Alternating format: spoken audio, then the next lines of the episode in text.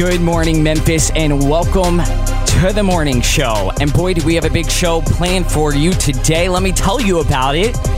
Actually, Senator Marsha Blackburn will be dropping by the show in just a couple minutes. We'll be talking about these pro Hamas protesters that shut down commerce for over two hours. Maybe they'll listen to federal consequences, right? It shouldn't just be a, a simple slap on the wrist, though these protesters didn't even get that, uh, didn't get anything.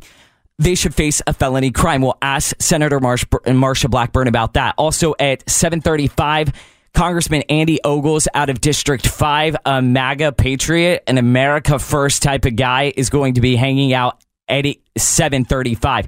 Let me tell you, we had another opportunity to impeach Alejandro Mayorkas. I can't do my R's well. I failed Spanish multiple times. Um, so we blew it. We blew it. And we had an opportunity to do it about a month ago. And then Congressman Green came forward and presented this resolution again to send a strong message to this crooked administration that there are consequences when you don't do your job. And this DHS secretary needs to be impeached. He needs to go. They took the vote yesterday for House Republicans voting against it, and it failed once again. You know, we love to talk about Disney. We love to talk about the culture war. We love to talk about boys and girls' bathrooms, and we need to talk about that. But right now, for a lot of Americans, what they're seeing at our southern border is issue number one. It's in every polling right now. CBS, with their latest polling, it was issue number two. And this was an opportunity for Republicans to side with Americans. And what did our House Republicans do? They sided with the Democrats and saved this guy's hide. That angers me. They are expected to bring another resolution to impeach Mayorkas once again. Maybe third time is the lucky charm. I hope so, because we're we're not going to win in November if we continue legislating and acting like fools on Capitol Hill. In hour number two, we have our guys over at FCG. That's a ton of fun and a wildly popular segment. And then the owner of Big B Coffee is going to be dropping by. We have a big remote coming up on Friday that we'll tell you all about. Let's start with some breaking news, though, that had a lot of people concerned, especially in the Cordova area near the Wolf Chase Mall. In this case, it was the Target. If you go to our Stop Memphis Crime page or any of our social media, we have all of the images, videos of what went down in a parking lot, though police do not believe that that is where the shooting actually took place. A mom is now dead after she was shot in her vehicle. According to Memphis police, that call went out right before 8 p.m. at Target on US Highway 64. They found this mom shot inside of the car. Now, there are some images that we have, and it looks like there is the man that was in that SUV on a gurney, uh, on, on a gurney of some sorts. Paramedics also taking him to an area hospital. We're still waiting for more information from MPD. They were there last night, and they had to say this to local media. Cut 11. It's real early in the investigation, uh, so we don't have all of the facts with us. But it's always important that we secure our firearms and ensure that you know they're in safe places. There was a report that there was a little toddler in the back seat of that vehicle, and somehow got their hands on a gun and ultimately fired that weapon inside that SUV. We're waiting for all of the facts to come forward, but if you are online at all. And I know Fox 13 ran a report where they alluded to the child firing this weapon, most likely accidentally, right? It's a three year old, it's a toddler. How did that happen? And I would echo what MPD is saying because there should be no access that your child should be able to get their nitty little fingers on a gun. It seems common sense. So encourage you to check that out. And when we have more developments in that case, we will bring that forward to you. Speaking of another case that happened at 201 Poplar, and this is interesting because on Monday after the morning show, I actually went down to 201 Poplar and I hung out, not at the jail, but at our criminal courts. I wanted to see for myself what is happening and what is not happening, what judge is actually delivering justice, and which judge decided to sleep in that morning. I think it's very important to actually practice what we preach. We scream about a broken criminal justice system, but you cannot solve said criminal justice system if you're not there to watch it. And right now, there's a lack of accountability at 201 Poplar in our court system. Yesterday, there was a murder bond suspect hearing. There was a guy that had shot two different people in Northeast Memphis. And the attorneys for this young man, he was very young. His name is Dargarian Lee, accused of killing two people, leaving two others hurt. This happened on January 29th. The defendant's lawyer said that they needed to get his bond set to $125,000 because in order to him for for him to actually challenge this case, which is pretty significant if he is convicted of, he needs to be back out onto the streets. He needs to be making a buck.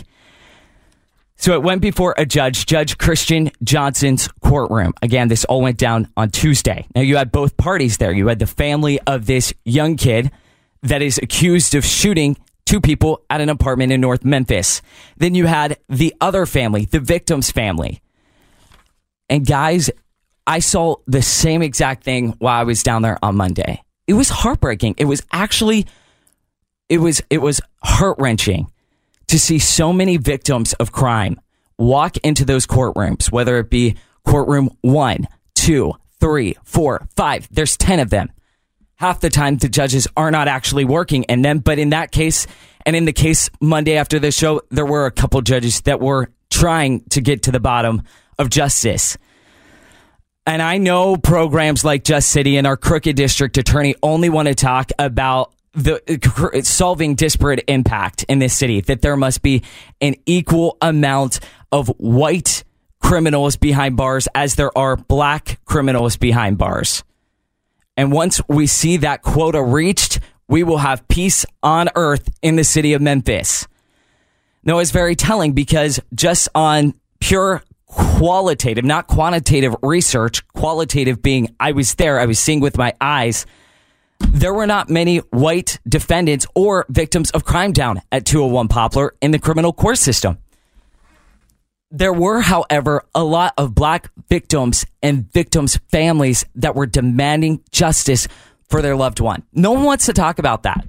No one wants to talk about this family, the moms of these two young men that were shot in this northeast Memphis apartment. And as they're trying to decide whether we release this guy back out onto the, the streets, because that would be what, $12,500 he would have to post to get back out onto said streets. They ultimately settled on a $1 million bond, which was a win. But even to these parents, think about that. If that is your loved one, $1 million is still not a, enough. They actually had to haul out the mom of one of these victims. Take a listen to this and cut 10. I'm sorry. I'm sorry. I'm sorry. I'm sorry. I'm sorry. I'm sorry. Explain.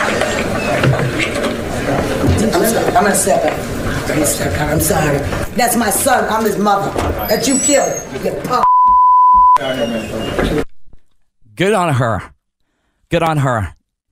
That's my son you killed, and we're talking about right now releasing him back out onto the streets. You probably heard that, but I have the footage of that incident in the courtroom yesterday. She was a black mom, right? We want to say Black Lives Matter. Her son's lives matter, and so does hers. So does hers. Here was another family member of the two deceased men. They were named Noah and Devondre. They believe the guy shouldn't have gotten a $1 million bond at all. Nine, please. They were there for dinner at my son's house. For dinner. His girlfriend cooked Sunday dinner, invited her cousin over. And she brought him with her. There was no argument, no altercation. Her mom was there. My two year old grandson was there. Her younger sister and brother was in the house. My baby just came and came over to his older brother house to get a haircut. And And when he started shooting, my baby ran out. He chased after my baby, shot him in the head. Lee's attorney says it did not happen that way. 100% you don't have the full story. He claims Lee is not a monster. He's a guy who is shy and nervous. He also says Lee needs solitary confinement. He's sitting in jail with a lot of people who are uh, connected to the victims in this family, um, and that's why you saw the order for protective custody. Jessica Knotts, WREG News. That audio obtained by WREG. I would push back on the defense attorney. He said that this is not a monster. His defendant is a guy who is shy and nervous. Well, he wasn't shy or nervous back on January 29th. He was a monster. He was not shy when he shot these two young men in the back of the head. You also heard he's asking for solitary confinement. Well, because there are some members of 201 Poplar, some some guys jailed down there that would side with the victims of this crime and not the monster that shot these young men. Good. Let them have at it. And I know I'm probably going to get in trouble with that, but I'm not legal. I'm opinion. All of this to say, as I was at 201 Poplar on Monday, I think it became real for me to to see many of these victims and these victims' families who are just asking for one thing, justice. They'll never get that because they cannot ever talk to their children. They can't talk to their parents, their grandparents that were gunned down. So the bare minimum is that you don't release these criminals back out onto the streets.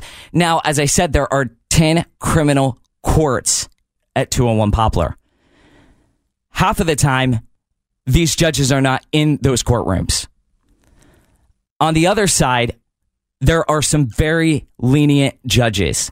And it was interesting sitting in each of those courtrooms. I don't think they liked me because I was sitting there and I was watching, and when they said bond hearing, my ears perked up and I got my little notepad and I started taking notes.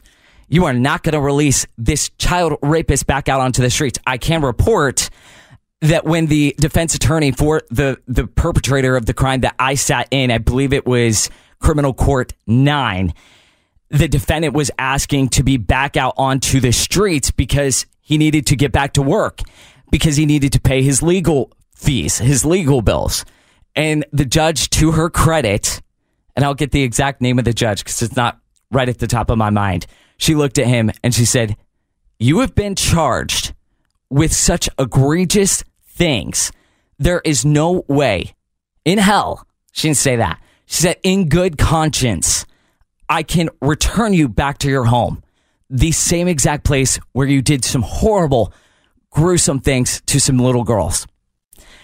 And I was applauding her from the back. I couldn't actually stand up and say, Your Honor, great job. But I wanted to. We need more tough judges to send a stronger message that if you commit a crime, you will serve the time. More on the other side with Senator Marsha Blackburn. Don't go away.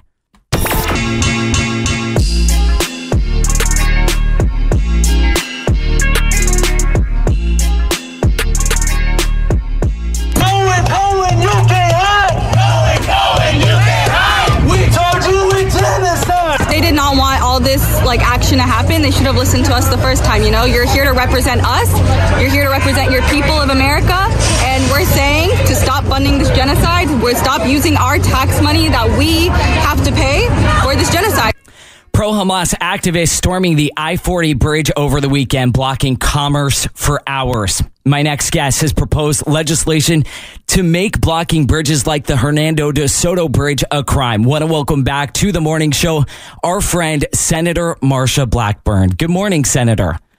Good morning. What a pleasure to join you. Thank you. We've seen these obtrusive anti Israel protests all across the country. Saturday, it happened right here in the Bluff City. We have a lot of really upset listeners, Senator, who were on that bridge stranded for hours, wondering how on earth a group of activists could shut down our city in Memphis in the guise of, quote, free, free Palestine. Yes, and this is why Senator Tillis and I have filed our legislation. Of course, we know it's already a crime to block these interstate highways, and then to add to it to strengthen that penalty and to send that message that in the name of public safety, You cannot go block an interstate highway or any roadway. It's a huge concern, and the fact that there were not consequences for many of these protesters does not so- send that strong message that we desperately need to because who knows the next time they find another cause and the next thing we know we're stuck on the bridge again. But wanted to move on because our time is short. There was this headline that came out recently. Nearly 600 illegal immigrants could travel to middle tennessee. That was a notice sent over by the homeland security specifically naming nashville davidson county franklin i could go on so let's talk about the bipartisan senate bill conservatives oppose it You've got some RINOs that support it. Democrats, like the president, they support this legislation. Here's President Biden. Every day between now and November, the American people are going to know that the only reason the border is not secure is Donald Trump and his MAGA Republican friends. So they're pinning it on MAGA Republicans and Trump. Make that make sense, Senator. Well, it doesn't make sense. As we know, the president possesses all the authority the authority he needs to protect the American people and to protect our borders. He has chosen not to do it, and he has been so focused on opening the border that during his first 100 days, he took 94 executive actions to weaken immigration policy and to open the border. He ended Remain in Mexico and Title 42. He told the Border Patrol the directive was to allow people to walk in and claim asylum. And then he exercised catch and release.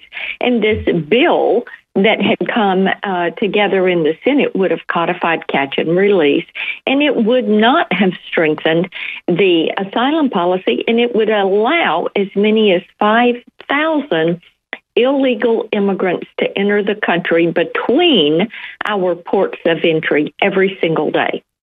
And as I understand, Senator, for many of the listeners that are not keeping up with the docket of legislation, there was a bill in front of both the Senate and the House. It passed over on the House. Congressman Mark Green joined the show recently to discuss Secure the Border Act HR 2. It gets tossed over to you guys, and they are not coming to the table.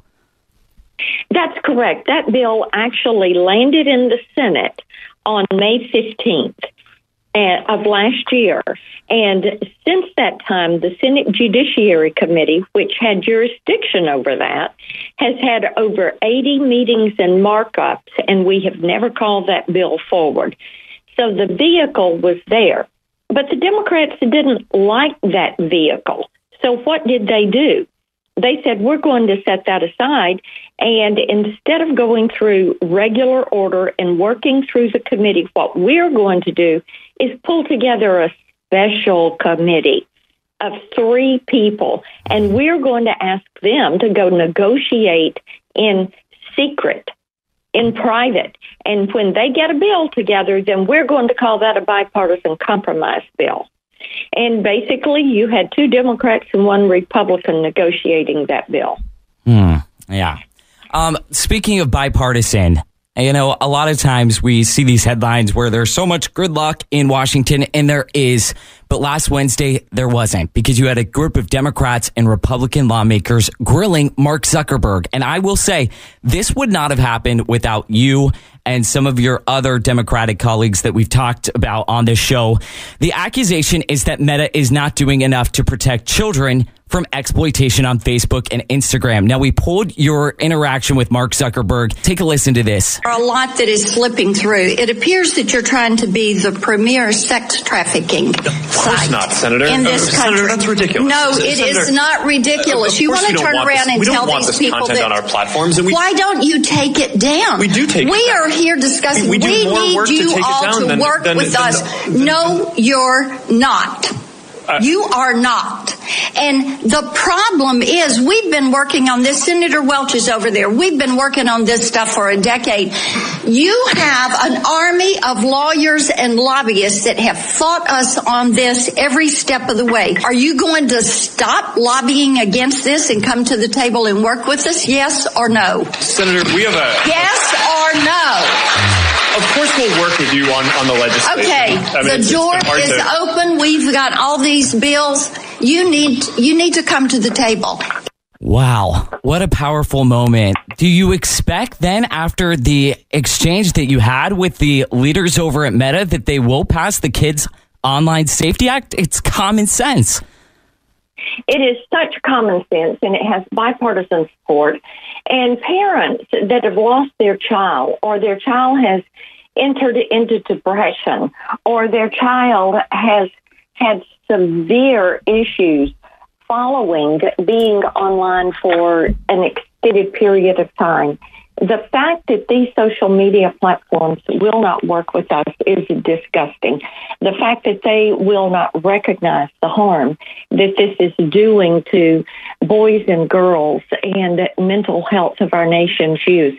And they're putting the product, they're using the kids as the product when the kids are online.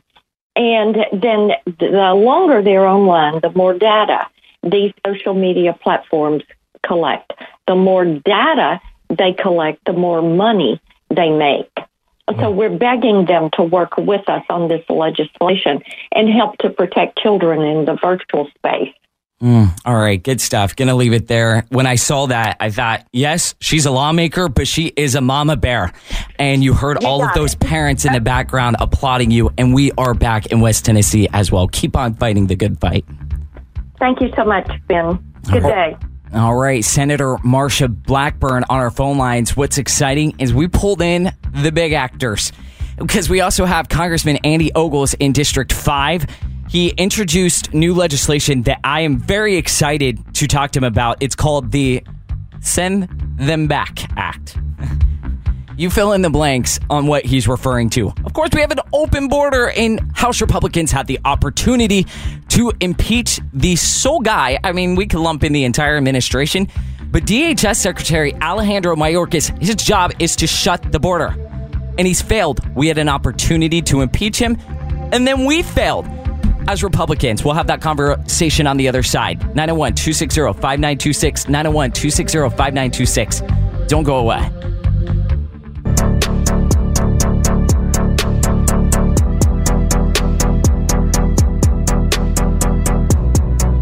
It's pretty telling to get the receipts on on Democrats and how they're handling this southern border. If you remember back in 2021, really as long as I can look back, no crisis at the southern border. 2022, no crisis at the southern border. Actually, DHS Homeland Security guy, what's his name? Mayorkas. You guys know all morning long I've been so frustrated about this impeachment vote yesterday that we butchered. Um, he said the southern border was absolutely closed. Mark Green, the congressman, he was lying. And then now, all of a sudden, in 2024, there is a crisis at the southern border, and it's all Republicans and President Trump's fault. Here is Vice President Kamala Harris on who's to blame for the southern border crisis. Here's the thing on this issue. We all know that our immigration system is broken. It has been for a long time.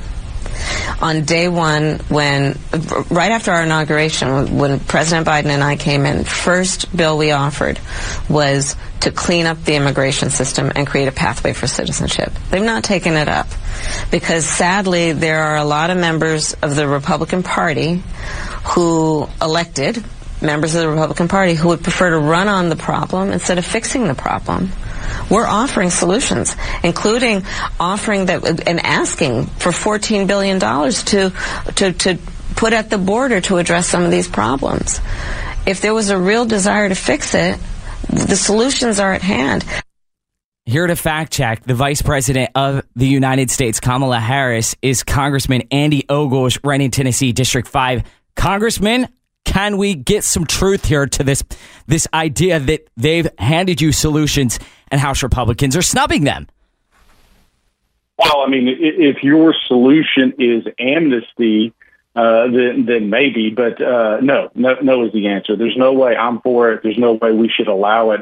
I mean, keep keep in mind that that since oh, uh, Biden, I started to say Obama, since Biden came into office, you know, almost eight million people have come here illegally. That that that that is a crisis that really can't be fully articulated. It's changing communities. It's overwhelming the healthcare system.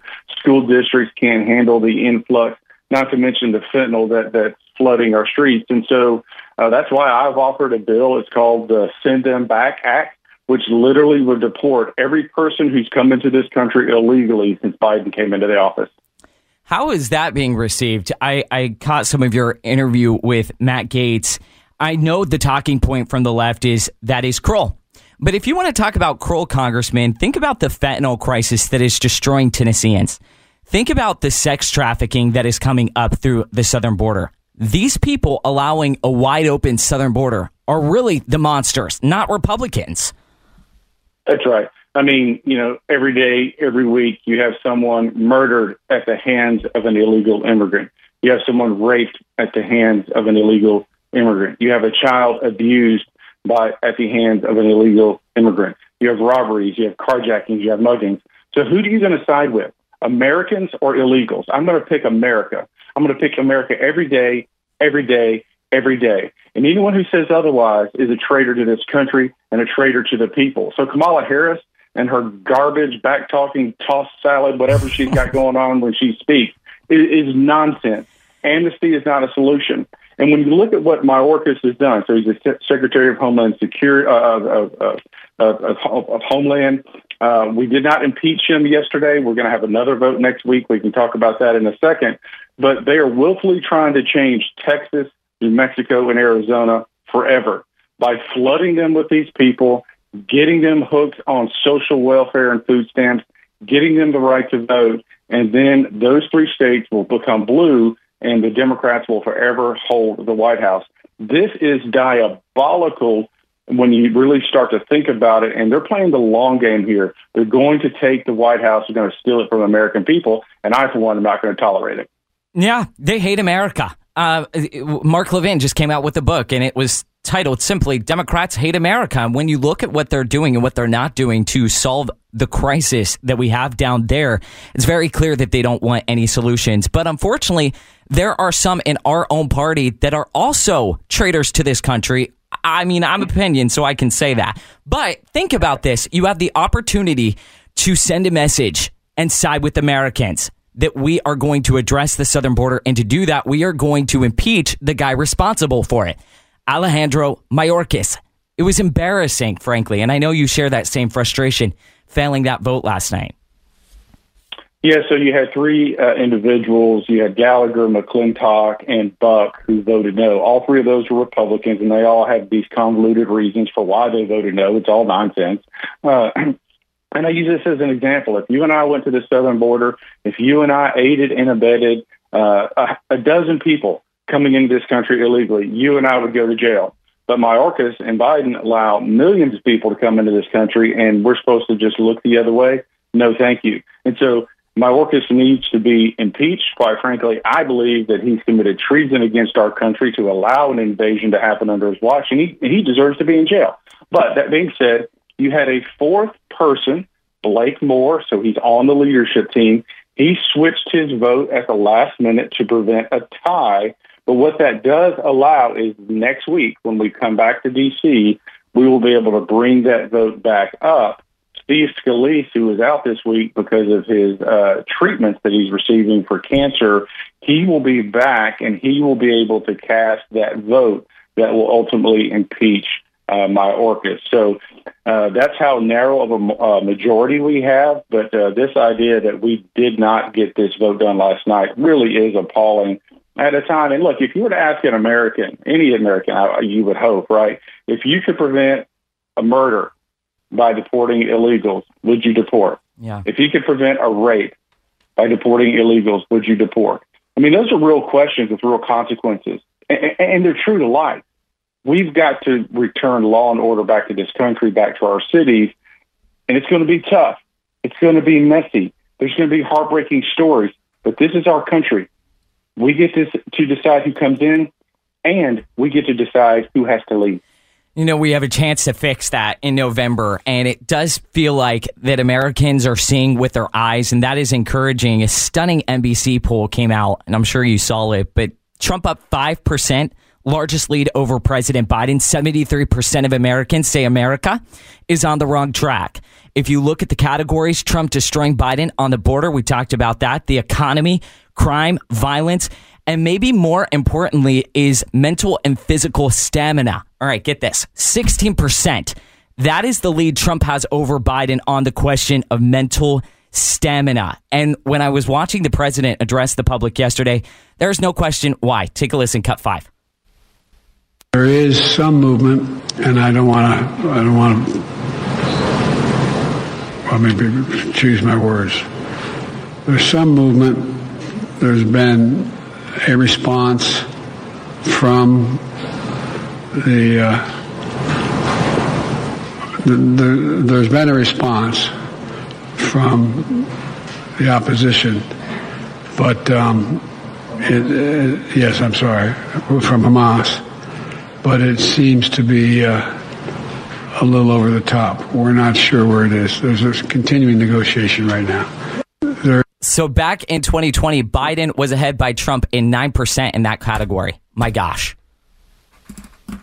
Well, and the reason why you see our enemies on the move, where it's Russia versus Ukraine, China versus Taiwan, uh, the Houthis, Hamas, Hezbollah in the Middle East, it's because of this president. And look, when I start talking like, let me choose my words, this, you should probably give me a call and say, Andy, as a friend, we should have a conversation about your health, right? Right. Like the, the fact that the people are allow, allowing this man to stand in front of the world on the global stage and embarrass our nation day in and day out shows how desperately they want power. Mm-hmm. And they're going to do anything and everything to try to hold it. So they're going to try to cheat. They're going to try to steal. They're going to try to lie in 2024. And that's why it's critical for you to do what you do to, to empower your listeners, right? To give them the information and the tool they need. And that's why your listeners have to be engaged. You know, this Senate bill that they tried to send over that was going to give amnesty to 2 million people a year, it died because the American people said, no, thank you. I mean, yeah. And so thank you. And thank, thank you to your listeners for being engaged. All right, Congressman Andy Ogles is going to leave it there. Thank you, and we'll be following your legislation. Good stuff. As always, keep on fighting the good fight. Thank you. God bless. All right. On the other side of the break, we are going to jump into a couple different local stories. Busy, busy morning down at the city council today. We're going to be looking at whether we want to fork over lifetime insurance policies to one of the most useless bodies in America, the Memphis City Council. We'll also be talking about Memphis City Council member Michalyn Easter Thomas. She's facing a big old ethic complaint over her day job because she works with the park people. That would be Memphis River Parks Partnership. Turns out you can't actually work for the city government and also the MRPP. And she knew that. And she's been doing that. So there is talks right now, as I've talked to a couple different city council members, that she may end up losing her seat over this breach of policy in the charter here in the city of Memphis. But before we jump into all of that, let's talk about all the cool things we're doing in the month of February. Dylan, this is exciting because yesterday we had thrown it out to our listeners. We were talking about the big Valentine's package that we're going to unveil on Monday, which means we've teamed up with Dinstuhl's, the best chocolates in the country, not just in the Mid South. Pugh's flowers, the most vibrant, stunning flowers. You know, Dylan is a now engaged man. What do you always say now? Uh, you have to talk to the wife? Every time I text you, hey, Dylan, what's Oh. going on? And he's like, let me ask the wife. I'm like, you're not married yet, bro. I do that to be funny. I know. So, Mary, she a red roses type of girl? She's maybe a daffodil? She likes the wild Orchids. Oh. Yeah. Okay. Not a traditional girl. I like that. She's not a trad wife. That is Roses short. are always nice. That is short for traditional, by the way. So not only do you get your name entered into this big drawing to win Pugh's Flowers, also Spa Collierville. Bob Hendry was on the show yesterday. We had that interview on our website. A one hundred dollar gift card to go get. I don't know. Does she want Botox this year? Because you'll get that if you call in at 901 260 5926. And then I'd be remiss to add our partners with the Nutrition Bar in East Memphis. They're also going to give one of our lucky listeners a $50 gift card to go get something nutritious for her. So be caller number four at 901 260 5926. 901 260 5926. We get your information and your name gets thrown into that big bag of a big Valentine's package. We'll be right back.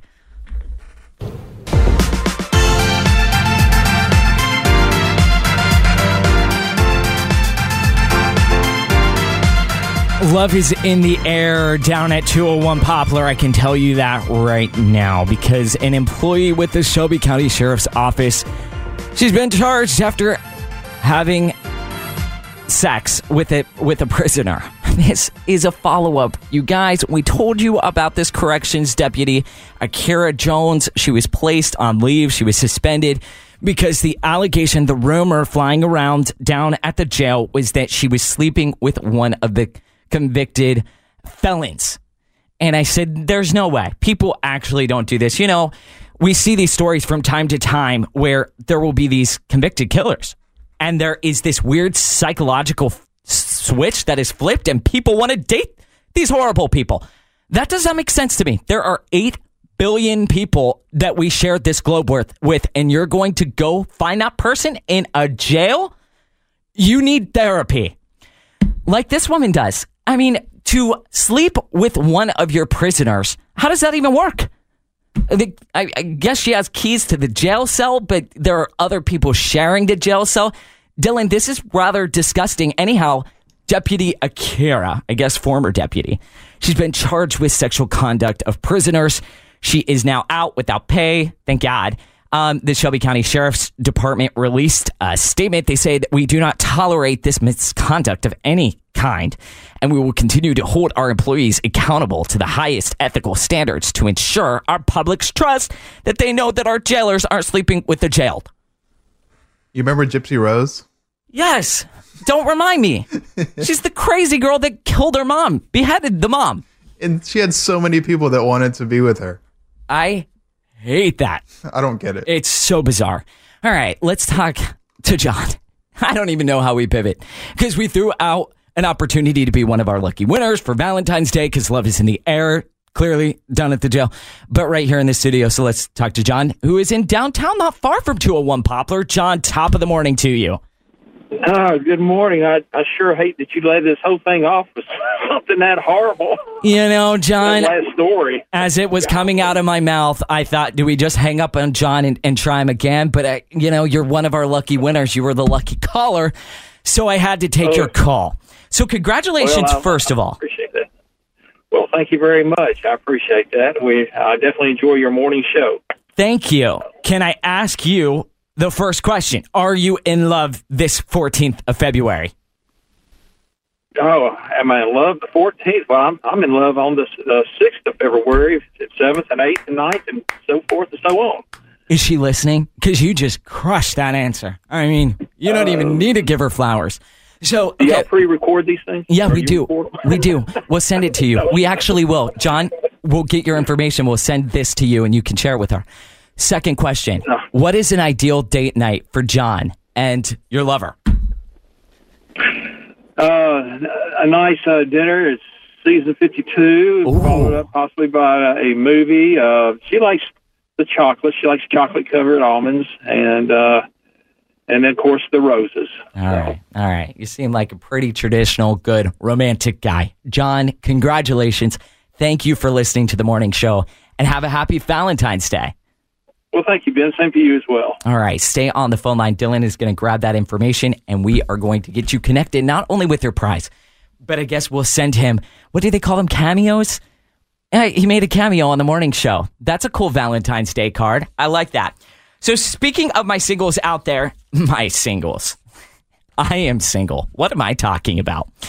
I saw this list and I think housekeeping had it. So it's for the moms out there, but not moms because you're not married yet. You will be. Don't worry. But as we talked to one of our listeners yesterday, she said, I do not have a Valentine's date for the 14th. So what am I to do? And I said, Dana, Dana, do not worry. Ben is here.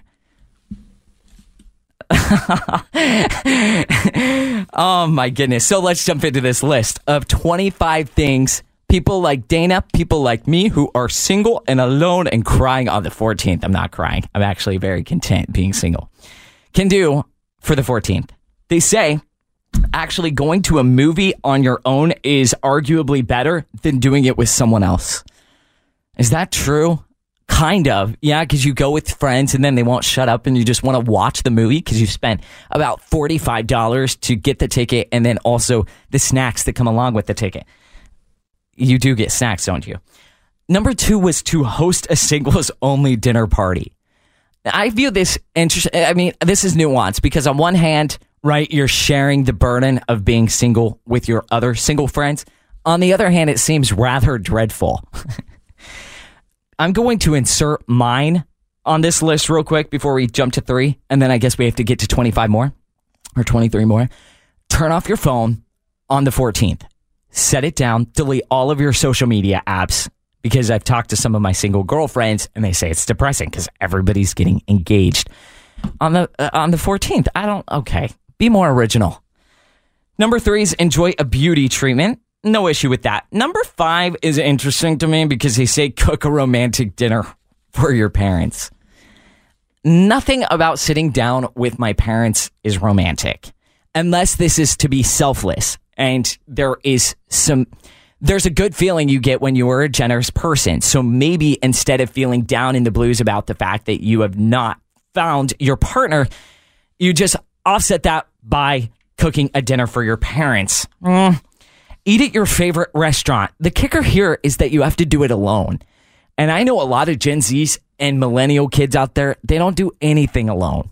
We cannot work alone. We cannot go to the movies alone. We cannot vacation alone. And I think that is a generational thing. I think that my parents, dad, totally cool going out to eat by himself. He actually enjoys it. Uh, us young kids, we don't like that. Sign up for a boutique workout. Okay. Bake a chocolate layer cake. Cannot cook. So rolling out number eight. Try a new recipe. Stay in and pamper yourself is number 10. Number 11. Book a couple's massage. And they say, who needs a significant other to do a couple's massage or facial? I would add you should go over to Spa Collierville if you do end up doing the couple's massage. Bring your best friend or a family member to experience ultimate relaxation. I am not booking a couple's massage with you, Dylan. I appreciate you. You're a good friend. We're not going and getting facials. Okay. Number 12, catch up with Carrie Bradshaw. Of course, that would be Sex and the City. I guess you could empathize with those girls because uh, I don't know that you want to. 14, plan a date with your best friend. Do something nice for someone. Explore a neighborhood. Be remiss if I didn't say be very careful exploring a neighborhood in Memphis because what could be a dreamy night out on the town could end up with you being shot. 18, they say avoid social media. Offer to babysit. That is horrifying. I would never do that. Buy yourself flowers. That's a Miley Cyrus song. She just won a Grammy. 21, go to a comedy show. 22, splurge on a nice piece of jewelry. There are great jewelers, special things. David Weimers and our friends over at Genesis, you could drop over there and grab a, a nice diamond. 23, love yourself. And 24, I don't know, don't overthink it and just have fun like we're going to do in hour number two. Don't go away. And welcome back to the morning show. Glad to have you guys on our team as we grow every single day. Our audience making us the number one news talk station in the city of Memphis. We couldn't do it without you guys. So when you're out this week, tell your friends about the show and also tell them to download our free KWAM app because you'll get updates like this from our traffic cameras. A crash on I 40 westbound lanes at Sycamore View. Then, following that, for the last 30 minutes, Commander Chuck just gave an update. Again, a crash. It has the center lanes blocked. They are trying to get people on either side, the left and right lane, but it is causing a lot of backup. Again, that being on I 40 westbound at Sycamore View. We'll keep you updated um, throughout the morning on that. And again, you can go to our website, a lot of information over there and the app. All right, so we have a full show. So I want to get into a story that is being called unprecedented in the legal world, which is can parents be criminally charged for their children's crimes? This is a conversation we talk about in Memphis all the time. We have all of these kids shooting people and killing people. And while they pull the trigger, it's very clear that mom and dad are not home. So when they go before a jury and the verdict is delivered, yes, the kid goes behind bars, but should mom and dad? That's the question. Yesterday, Jennifer Crumbley was found guilty of involuntary manslaughter after her son went on a shooting rampage at a school, killing four people. This happened on November 30th. Do you remember it? 2021. It was a mass shooting at Oxford High School that left four students dead alongside six others and a teacher wounded. Here is that jury's decision in cut four. Um, individually? Sure. Okay. Um, on count one of involuntary manslaughter as to Madison Baldwin, we find the defendant guilty of involuntary manslaughter.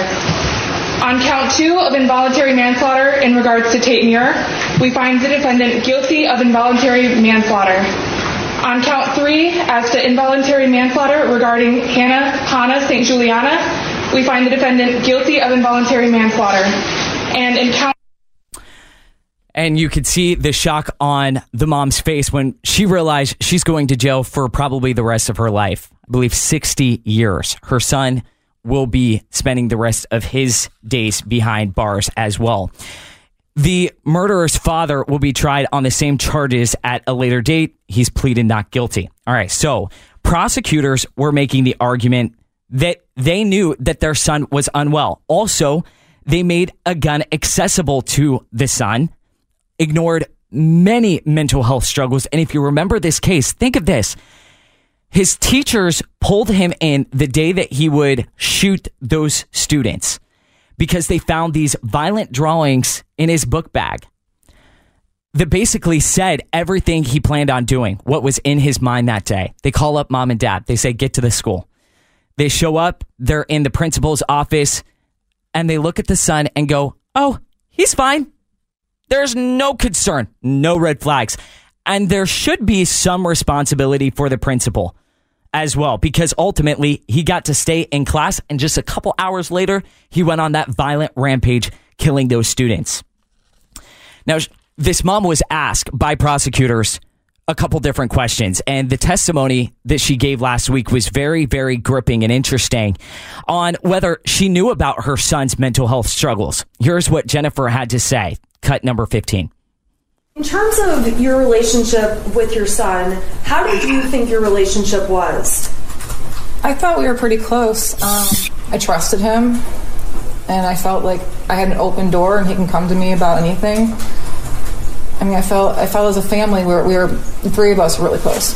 Did you ever believe that your son needed mental health treatment, therapy, counseling, anything? No, I mean anxiety about what he was going to do after high school, whether it was college, uh, military. So he expressed those those concerns to me, um, but not not to a level where I felt he needed to go see a psychiatrist or a mental health professional right away. No. I struggle to feel sympathy for this woman. On one hand, I feel some sympathy for this hurting kid.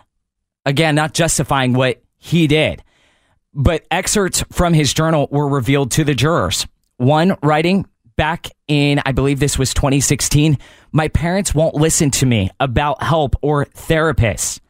I have zero help for my mental problems, he went on to write, and it's causing me to shoot up the swear word school. They also went through years and years of text messages between this quote unquote close family, because that's what she was arguing. We had a lovely relationship. No, you didn't. You were spending time on a dating app hooking up with random strangers. And the prosecutors made that argument. Not only were they rendezvousing around with these swinging couples every weekend, she was either skiing, riding horses, and she claimed, well, my son didn't ride horses, so what was I to do? I went on these trips. So they were not close. They looked through the text exchanges. The word love only appeared three times over the last several years. So the kid was alone. And then they gave him a gun. They would they ask her, Jennifer, if she would have done anything differently, knowing that there will be parents that will never get to tuck their kid in at night any longer. To have that conversation with their their students ever again. And here's how she responded to 14. Do you believe there were things you were thinking at the time, I should do this, but I'm not doing it?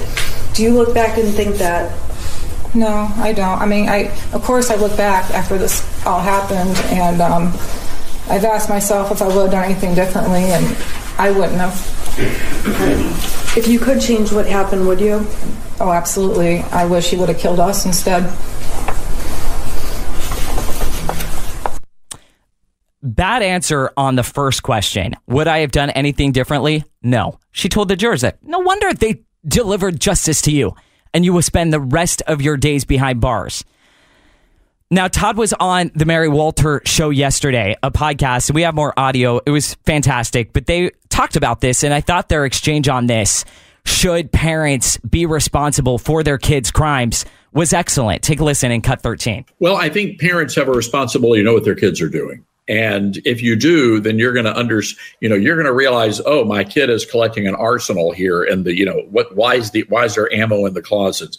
Why is all of a sudden my kid shaving his head and, and wearing black? You know, mm-hmm. these are these are warning signs, and I think parents do have a responsibility. Um, yeah. This is not like it was in the 70s and 80s anymore. We didn't have to worry about this back when we were in school. So something yeah. has clearly happened in the culture. And I think the, the disintegration of the family, and I don't want to say all these cases, but in a good many of them, you're looking at one parent households. So, you know, again, I think we have to look at the root causes of a lot of this too.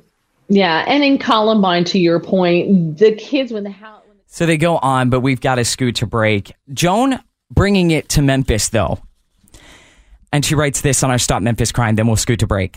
With the landmark decision today of the finding that the mother was guilty of manslaughter, whose son killed several people at his school, I could not help but think how this relates to crime in Memphis.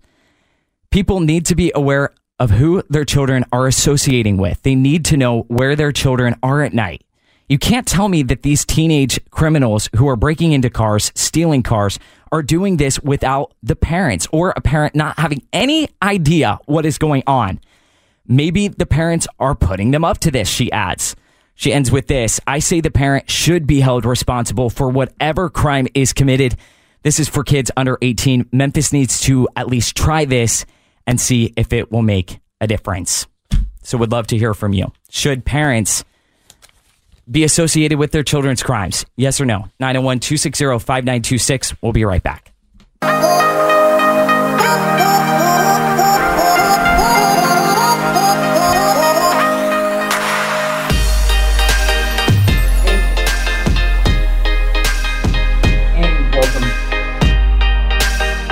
And welcome back to the morning show. Give me a thumbs up, guys, if we are good on the microphones. Okay, cool. Let me grab this one.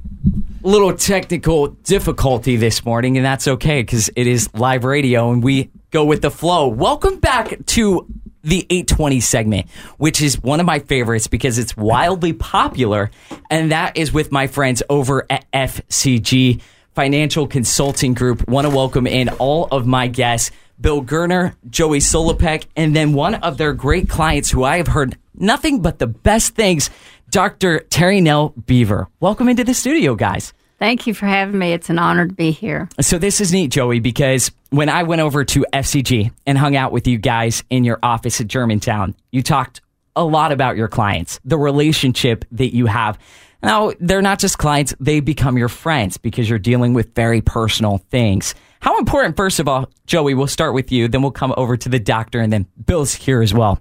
Is it to create those relationships with a client that walks in with a question? Yeah, that's a that's an excellent question, Ben. You know, we talk a lot about trust, performance, and communication (TPC), and with you know if with anybody you want to you want to feel like you can trust what they're saying, that you that they're hearing what your needs are, uh, and that you're you're being you're being valued and listened to. Listen to. And in the financial world, quite often the opposite I think happens. You become a digit I've heard this say. I've heard this said before. You, you, know, for bigger bigger outfits, you're just a grain of sand on their beach, and we don't like that. No, we, we like to uh, have relationships, and people tell us, you know, what they need, and and to age with them. It's a generational type of investment. You want to help them as they go through life, And that's why we were thrilled to have uh, Dr. Beaver join us because she's just quite the personality. So, Dr. Beaver, there are a million different financial groups out there and advisors. So, my first question actually is how did you find these guys that are also my friends?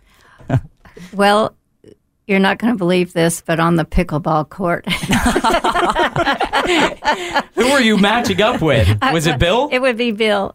He's good. and now we now we have got we have gotten Joey uh, to play with us as well. So through our relationship with pickleball, we just started talking together, and I realized what he was doing for a living, and uh, where I was financially, I thought I needed to make a change, especially based on some of the information that Bill gave me. And so when my husband and I went over to FCG, we were so thrilled because they treated us like people, like a person, a person that had life events happen to them.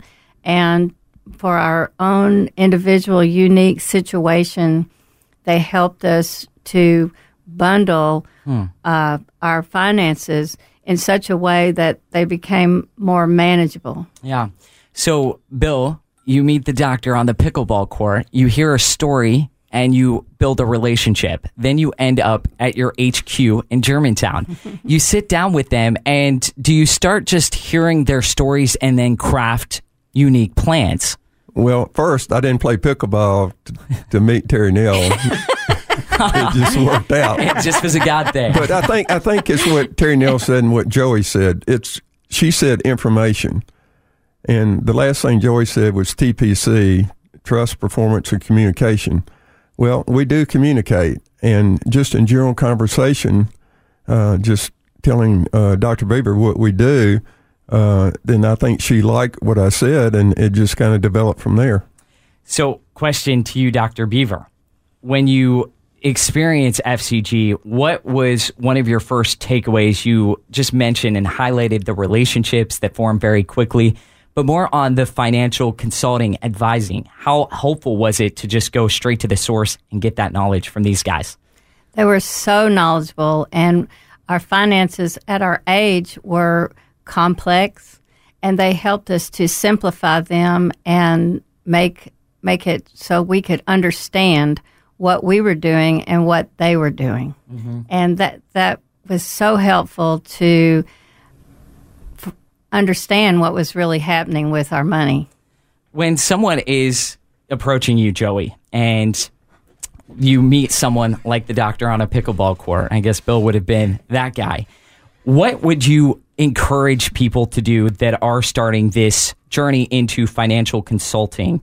Questions off limits, or you ask away, we take it from here? You know, I think one of the biggest things we see people face, Ben, is their own fear of maybe ignorance.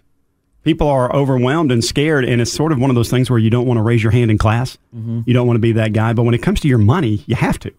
And so you should never feel scared to ask somebody questions about your finances. And so to me, if I was talking to someone out there who's been thinking about this or, or trying to figure out what do I do, just know this you're in good company. Most people don't understand their finances. It can be confusing. There's a lot of tax changes, there's a lot of updates, a lot of overwhelming things. What I would say is do some research and find somebody trusted, reputable, uh, that's got some, you know, good word of mouth, and just go start having conversations and say, okay, how does these, how do these men and women make me feel? Do I feel listened to? Do I feel like I can trust them? Do I feel like they're going to take care of me? And then start walking that path so that you've got, uh, you've got some uh, stability as you age, and you're looking for ways to take care of yourself as you get older.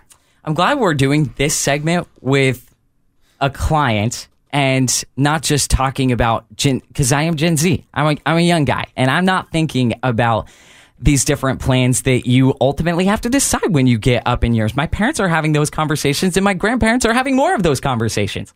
So this is neat because there are real questions that as you age in life, you are going to start having with you, your husband. You were just mentioning those. What are some of those big concerns, Bill, for people as they age up a little bit coming over to you and their number one concerns? what you have to do is you have to make it's risk reward. you have to understand the age and you have to understand where they are in life and how much risk to take. So for Dr. Beaver, we would not take as much risk as we would for you because you're younger and you and you have more time. So we match it up with also meeting your expectations. We'd say, Ben, what do you what what type of returns do you want us to achieve for you? Mm-hmm. And we would set up something to match what you expect because performance is meeting expectations. It's not my expectations, it's yours and Dr. Beaver's. And so they may be different. Yeah. Um, for you, doctor, when you look at this younger generation, what advice would you have for them that are coming up through and they're not getting their financial ducks in a row? How important is it as you do age up a little bit to make sure you have things ready to go? Toss over to the guys over at FCG, have that conversation, and plan accordingly. I would say start early. Find someone that you can trust, that you feel comfortable with. Get involved with them early on in your career. Make a long term plan and realize that your plan will change as you age and your life circumstances change. But start with a plan and start saving early on, no matter how small the amount, and realize that one day you will be my age and you will need to have some financial security at that time to take care of whatever happens to people as they get older. Good Play stuff. pickleball. and play pickleball. That is such a trend right now, you guys. It's all over my friends' Instagram pages. I didn't even know what it was. I thought we played tennis. Listen, what's going on? Let me tell you something, and, and this is I need to just give you some perspective. These two people here beat me like a drum on the pickleball court. That's not a joke. That's how good Dr. Beaver and Bill are. Nobody knows that except these circles. They're both outstanding pickleball players. Wow, this is exciting. Maybe I could come over and take a class or two. Oh, we would love that. Please, Really? please come and we'll teach you how to play, and My- you can be one of us. But doctor, my ego is a little bit fragile at this young age. I don't know that I could get beat by Bill and have him back on air. I'm kidding, my friend. Okay, so I wanted to talk to you guys about this. So I have a story in front of me, and it's talking about vacations and a lot of financial stressor surrounding planning that family trip. I know we're in January, but April will be here before you know it. These spring breaks are starting to happen. The New York Post had this story, and I want you guys to take a crack at it. Disney trips have become so overwhelming and expensive that tourists are now paying for classes on how to plan them. So they're actually spending the money going to a Disneyland, which is not a cheap thing to do. But they're also so overwhelmed by the the process of getting to Disney that they're spending sixty dollars on a one one hundred one class to Disney World. Joey, a lot of stress going into Listen, it. Listen, we've done we've done Disney several times. I, I can't afford it now, and that while that story kind of surprises me, I'll tell you this: I, I would almost tell people to do that because by paying sixty dollars for one of these classes, you might be able to save yourself hundreds and hundreds of dollars that they will get out of you. Uh, the costs have gone up so dramatically, but hey, as a dad, we're doing this right now. We're trying to plan a vacation with our kids, uh, moderate because it, those things you remember forever. So you've got to you've got to be able to balance how much something is going to cost. But I might even take this class just to save hundreds of dollars down the road. Yeah, maybe. I mean, Bill, talk about budgeting for a vacation. You kind of do want a budget, but I think a lot of people they get on the beaches, maybe the alcohol starts flowing and then the credit cards start flowing. So when you're planning a trip like this, how important is it to come up with a plan? You always need a plan for whatever you do financially because if you don't have the money, then it's difficult to go. But the other thing is, when you do have a few beers on the beach or whatever, and you get that credit card, you're not very happy when you get back. No, no, not at all. So who knew I would maybe be checking into the most magical place on earth 101 class? Crazy. Anyhow, thank you for dropping by the studio. It's a, always a pleasure to actually meet the people that are benefited by the services at FCG. Thanks for dropping by, Doctor. Thank you so much. And Joey, I'll give you 20 seconds for a forecast. And then, Bill, I'm coming over to you. Hey, listen, today is a golden bow tie day. It's beautiful, 63 degrees today, but get ready. I've got rain coming in, I believe, this weekend. All right, Bill, last word. Well, they wouldn't let me tell a joke, so um, I'll say this. Uh, Joey said a grain of sand. Um, you know, the, as I said a few weeks ago, the Bible has 2,000 verses about finance. Mm-hmm. And but we put our money on David with the slingshot. yeah, you don't want money on the the ten foot tall guy. All right, so you guys, you got to check out my friends over at FCG. Someone reached out after the show. Can I just pick up the phone and call these guys?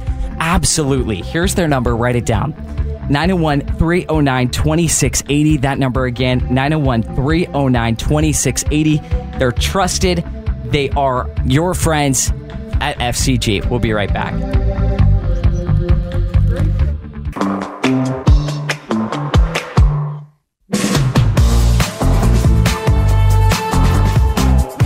Do you need an excuse to, to eat some carbs this morning? Well, I've got one because today is National Fettuccine Day. so go carb load.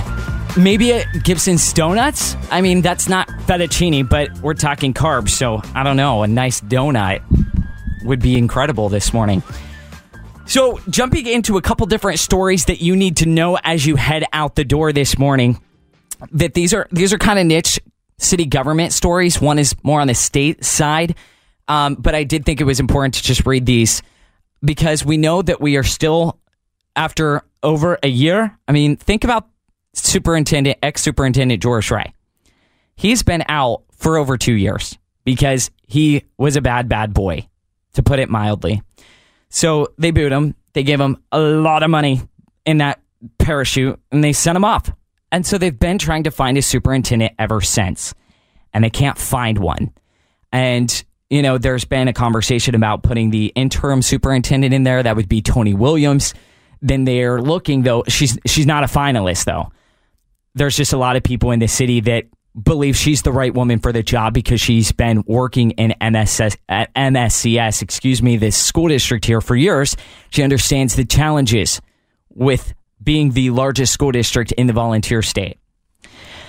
But our school board is incompetent, much like many of the other entities in this city. So, what Representative Mark White, who's a friend of this show, is planning to do is go to the governor and basically give the state more power in our local schools.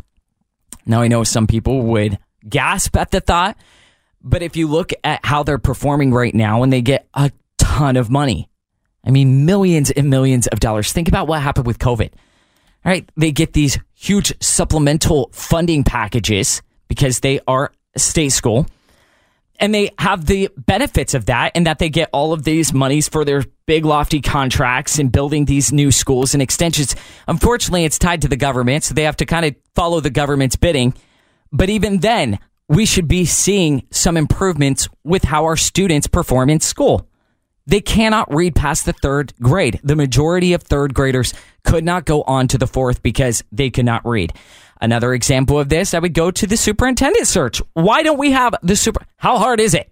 There's three women. Who is the best? Right? Get your rubric up there and let's find that person. So basically, Mark White is saying with these two examples that I just shared with you, blaring problems in MSCS, I want to expand the school board. So instead of it just being the nine members that are currently serving on it, he would appoint up to six new Memphis Shelby County School Board members. According to Mark White, the plan wouldn't affect the current school board members. They would still be on there. It would just be a bit larger.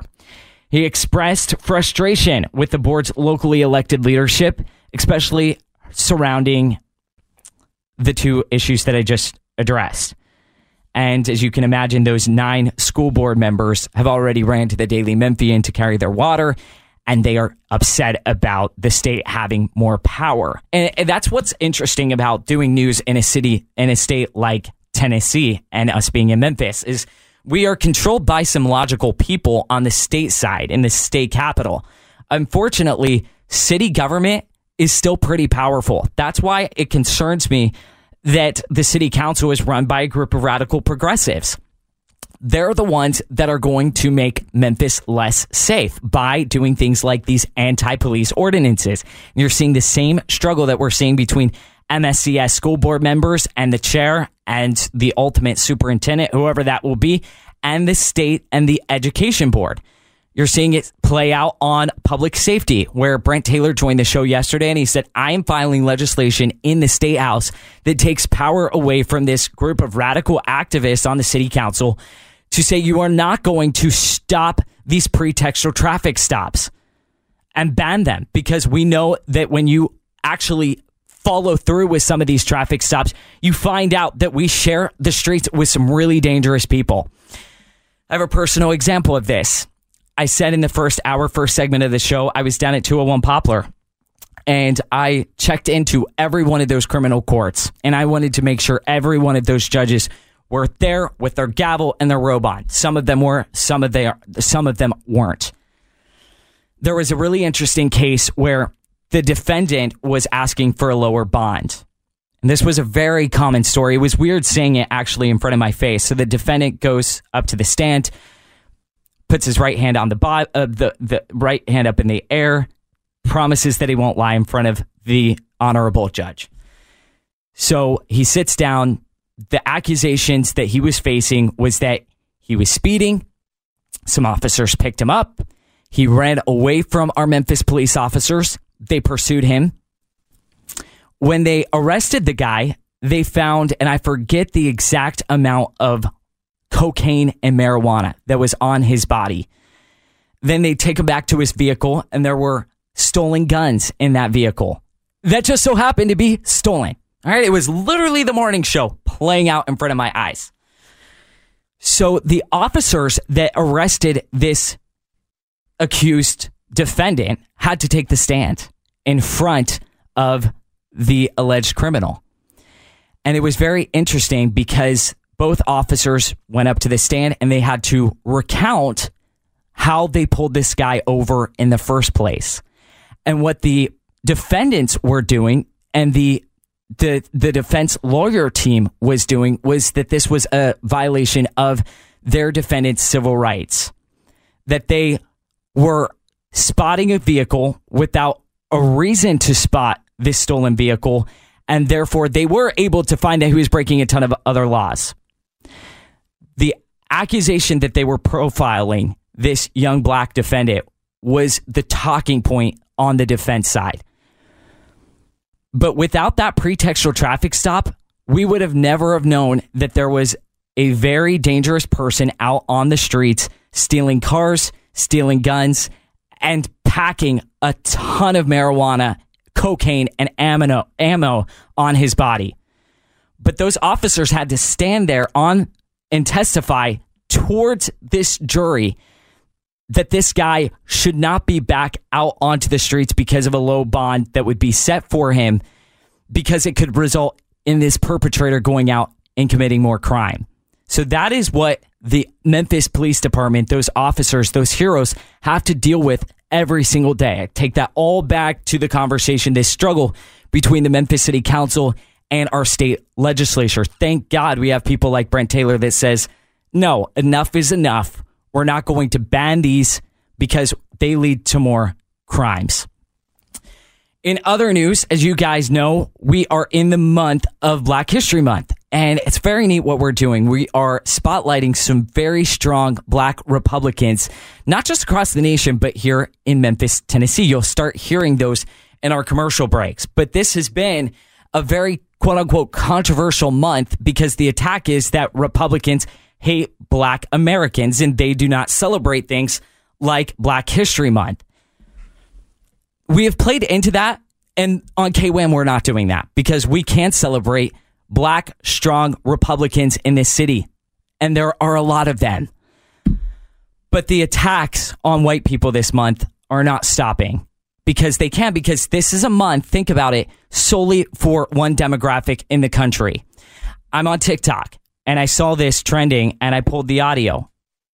This is incredibly racist that you're about ready to hear, but it's allowed in the guise of celebrating black Americans in the month of February. Take a listen, cut three. I just opened my TikTok app and my good up good up friend Pre just reminded me it's dead ass Black History Month. Do you know what that means? All the whitey whitey people, you're done for this month. I have my eyes on you. If we walking on the sidewalk and you walk past me, you're racist. If I catch y'all buying cotton at Target, I'm giving y'all the meanest side eye ever. Don't let me catch you eating none of the West Indian foods, bro. All the white people to the back of the bus. Don't even scream back door. Walk. Miss your stop and walk. I don't even want to see you in my provision. I don't want to see you at all. I don't even want to hear you. This is our month. If we on a train car and it's packed and you sitting down and a bunch of black people come in, get up. Get up. That's the least you can do. Get up. If there's a line, we're skipping. We get to skip. It's our month. We get to skip. I just feel like every black person should get paid more this month, but that's just me. If your mom is white and your dad is black, you don't get to celebrate this month. But if your mom is black and your dad is white, yeah, gang, yeah. All right, I had enough of that racist vitriolic speech on the show. What this young TikToker was taught at a very young age is that this country hates them. And so, therefore, to right the wrong of slavery, we must hate white people, which is racist. And I think any person with something between their ears would listen to that. And if the roles were reversed, they would be in jail. It's unacceptable, but it's been rubber stamped by the left, right? This is what progressive looks like. We're making progress. Does that sound like progress? No, it doesn't. It sounds like the 60s, just roles reversed. All right, taking your calls this morning 901 260 5926. Number again 901 260 5926. More on the other side. This is going to be fun. So, Todd, he goes on the Mary Walter show yesterday. It was streamed on Rumble podcast, and I watched it live. And one of the questions the host, Mary Walter, asked was who was Todd's favorite KWAM employee? And we'll have his answer on the other side. Don't go away. 90, 1079 FM, 990 AM, KWAM.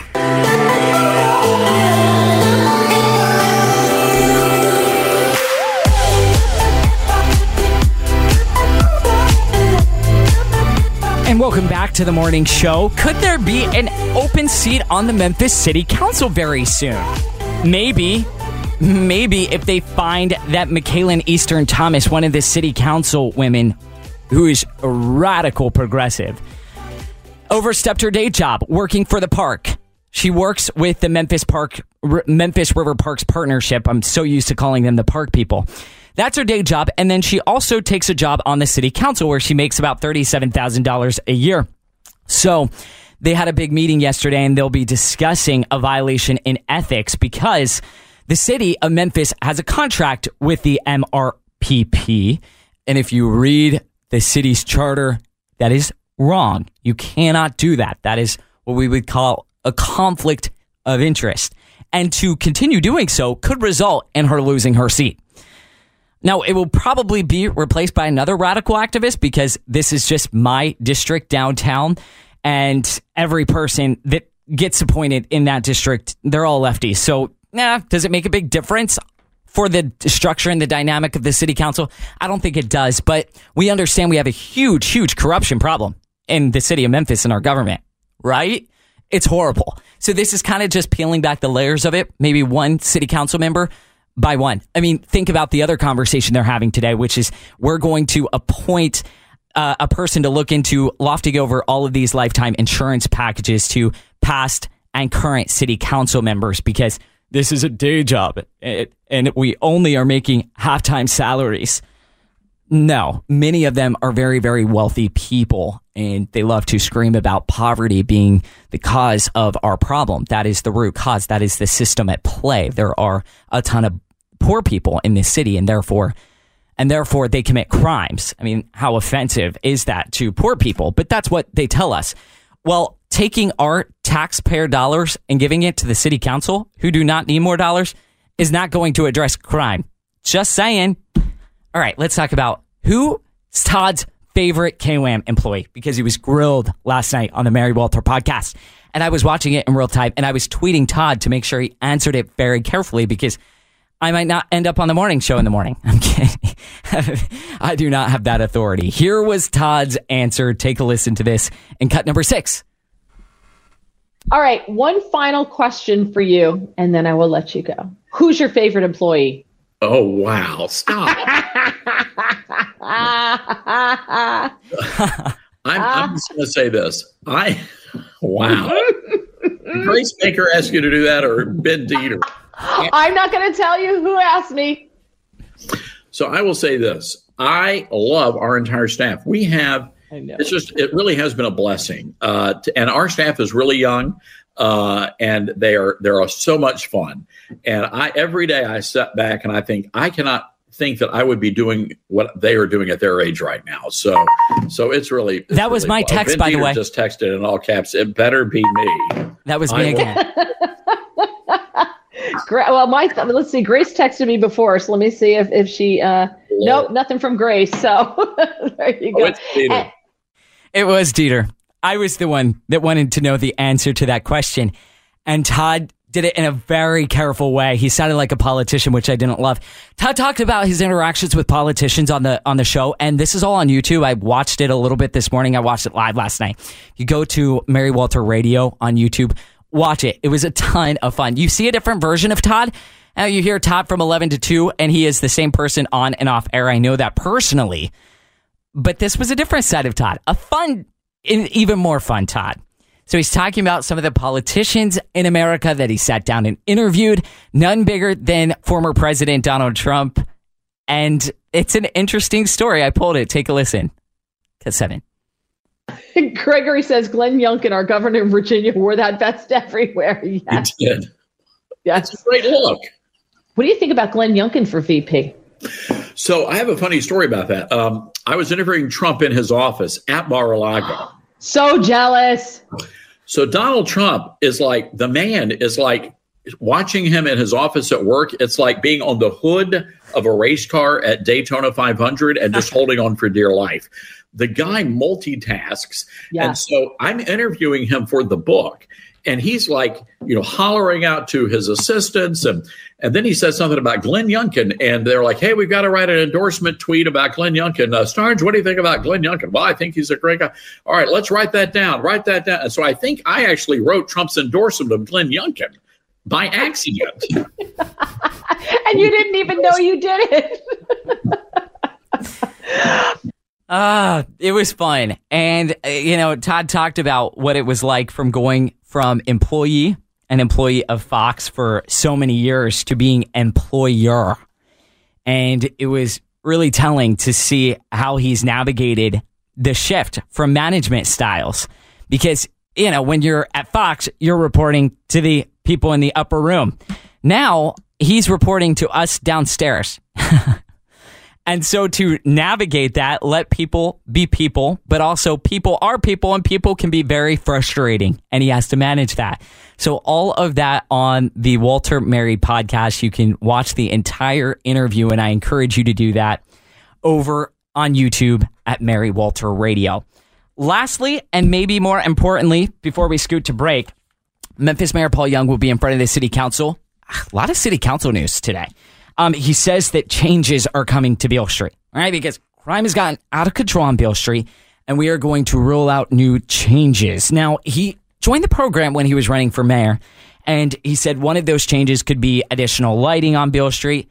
I'm thinking, I live on Beale Street basically.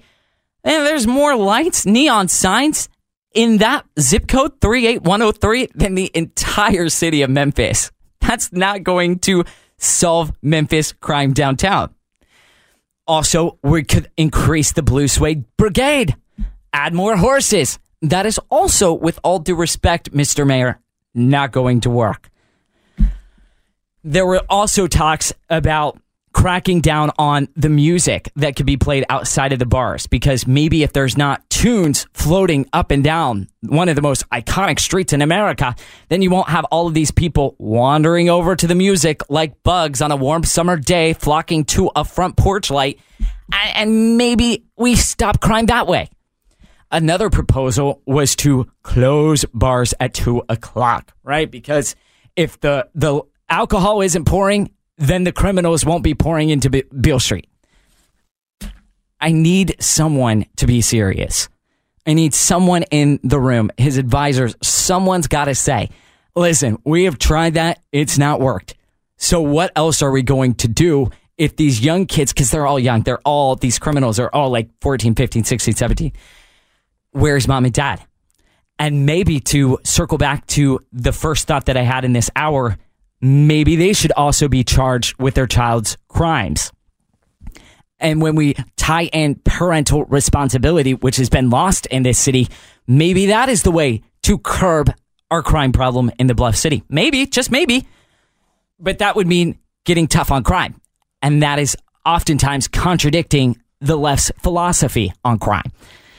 Well, anyways, I'll give you the update and the scoop in the morning because I will be staying up all night watching the city council meeting and I will come in with red eyes, but ripping and ready to go and have a ton of fun doing it. That all coming up on the show tomorrow morning, starting at 7. In the meantime, go to our website, kwamradio.com, kwamradio.com. Miss an interview, see our stories. It is all going to be there on the website and more opportunities to win our big Valentine's Bash giveaway that we will be announcing on Monday. A lucky winner. We've been throwing these out. We started yesterday, we did it again today. You call in, you be our lucky winner, and you will get an option of 12 dozen, not 12 dozen, a dozen roses, 12 flowers over a Pugh's, a box of chocolates at Dinstuhl's, maybe a spa, maybe a facial over at Spa Collierville, or if she's into nutrition, our friends over at the Nutrition Bar in East Memphis are partnering up with us to give a $50 gift card away to the person you love. So we'll do that twice tomorrow. So be listening to that. Have a great day. Enjoy that sunshine. We'll talk tomorrow.